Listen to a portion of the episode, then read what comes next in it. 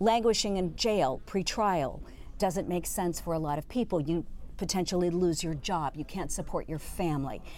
On the other hand, what we have seen, and, and there have been certainly issues that have been raised, is that people are recommitting offenses. And that is a huge argument that opponents of bail reform have raised. What does it take to get a more in depth look into the week's top local news stories? The Debrief brings you inside for a one on one conversation with our reporters every week, right here, right now. The Debrief. So, we're going to revisit the issue of bail reform again because it continues to dominate the headlines, and we want to make sure that viewers understand where we are and what we think might happen. Our investigative reporter Sarah Wallace joins us because Sarah did some recent reporting on where things stand now with this issue. Sarah, uh, a couple of incidents have happened, and this has become an emotional lightning rod between law enforcement and civil rights advocates. Uh, there's agreement, it seems, and you correct me if I'm wrong, that perhaps some reform is needed, but there's disagreement on what's driving it and how much is needed. So why don't we bring everyone up to speed where we stand here in mid-February? I think most people would now agree that there is going to be some, as I said, reforms on the bail reform, just because it seems as if it were a little rushed. And I think that there are some issues that need to be addressed. The primary issue that we're seeing is that judges now don't have any discretion at all. And New York would be the only state where this is not the case.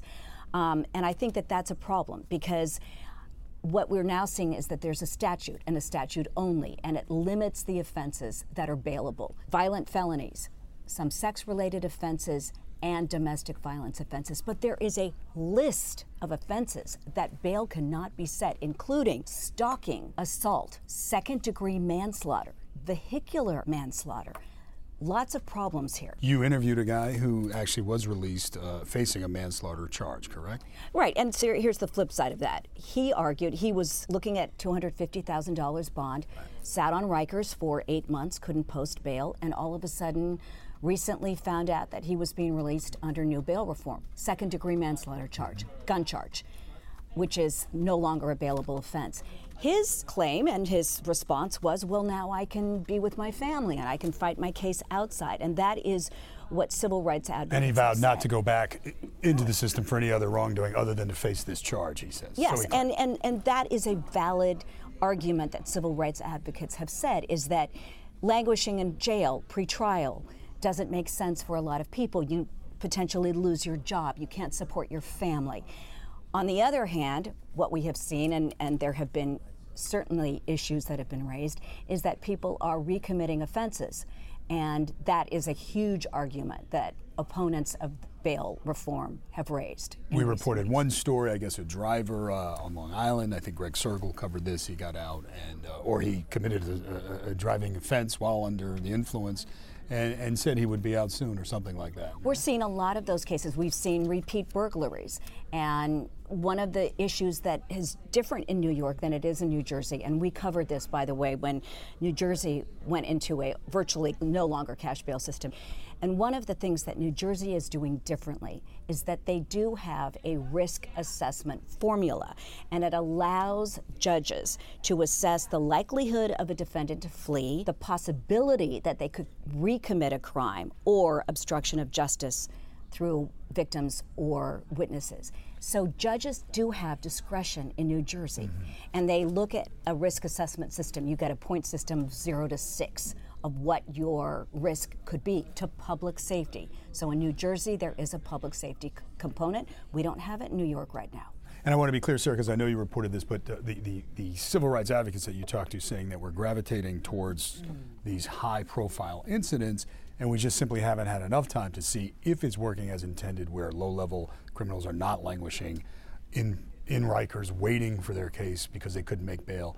Uh, which is what they wanted. Correct. And they want and they believe that we should have a more equitable system, that for too long, the bail system has been inequitable to minorities who predominantly are making up the pretrial detention system in New York, primarily on Rikers, and that this is just simply a way to level the legal playing field. The argument is, and it's a valid one, is that bail was never designed to determine dangerousness of an individual. It was only to ensure that somebody come back, Comes to, back to court. court for the their old system, the old statute was what that said. Mm-hmm. So now to argue that, well, we should consider dangerousness of an individual or the chance that they will recommit is something that technically wasn't in the old statute. Mm-hmm.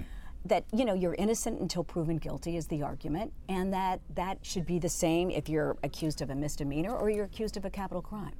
One other thing that came up, but it is from prosecutors, and that is a change in discovery laws, which has said that define the time that prosecution had to turn over the evidence to the defense. They used to have what unlimited time, or could be the night before the trial, right? Oftentimes, we have heard that prosecutors dump, they do a discovery dump right before trial, or literally when the jury is being picked. And understandably, civil rights advocates argue that that wasn't fair. They don't have time when a jury is being picked to go out and find all these defense witnesses who could potentially help their case. On the flip side, now what we're seeing is that prosecutors are overwhelmed by this work of trying to turn over all of this discovery. They're working overtime. Within 15 days now with the new law, right? Or Correct. perhaps you can get an extension, but more or less 15 You days. have to do it.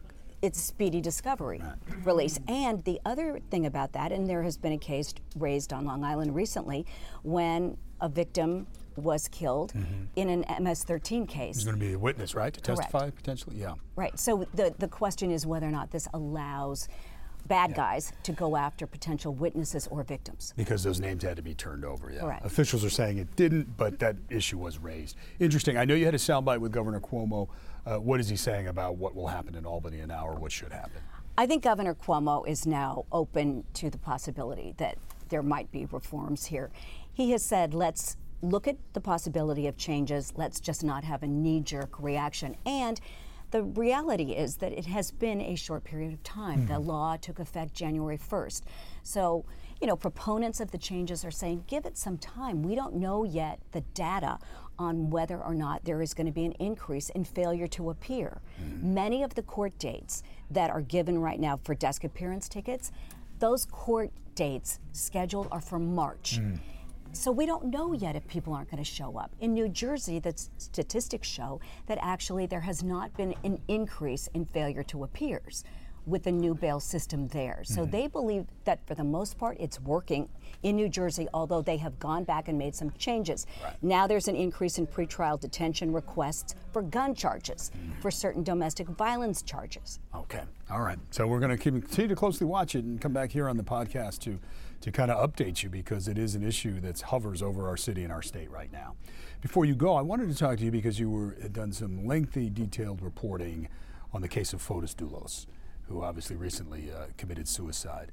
But we wanted to check back with you on that story, perhaps get your reporter's notebook now. Uh, where do things stand? You still have children who are involved here. Uh, you still have another defendant in the case. Just kind of update us in on some of your reporting and your insights.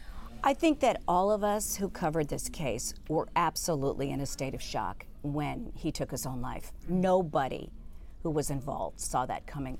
We were all at the courthouse, a group of us, because he was supposed to show up the day that he took his own life for a court hearing on an issue with the bond. And his one of his attorneys was at court. We all expected him to be there, and when he didn't arrive, we then heard that there were paramedics at his house in Farmington. Simply a tragedy for his family, his five children, who, as I said, have lost both their mother and their father in a year. We haven't heard a lot about the children, but we do know that they are living with their maternal grandmother. And it's just, it's, I think it's just a tragedy all around. There had been some talk about a note perhaps left. Where did your reporting go on that? What, do we, what were we able to learn He did leave a note, and the note basically said that he refused to spend another night in jail for something that he wasn't involved with. Hmm. It did not indicate in any way that he felt that he was guilty for the crime, and in fact, until recently, and I spoke with him a few weeks ago, mm. he was defiant that he had nothing to do with his wife's death.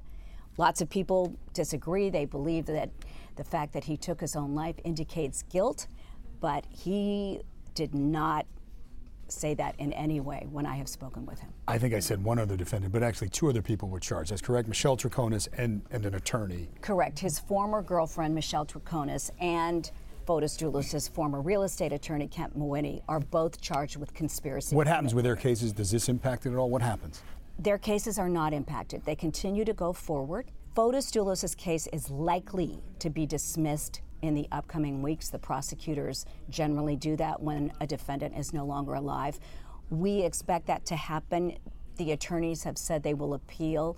I don't know how far that's going to get. Right. Oh, yes, and you were reporting that they want, on behalf of the estate, Correct. to try to clear his name, but we didn't know if there was a lot of legal precedent for that, or There isn't a lot of legal precedent to do that. I don't think that they believe that that is going to be successful and that his estate will ever go to trial. okay, all right. Sarah Wallace, I team, thank you for stopping by. We'll probably have to check with you again on these on these issues. I'm your host, David Ushery. We want to thank our production team, Darren Price, Jesse Edwards, and Ben Berkowitz from our digital team, and Harrison Choi. We'll see you next time from our busy newsroom here at 30 Rock.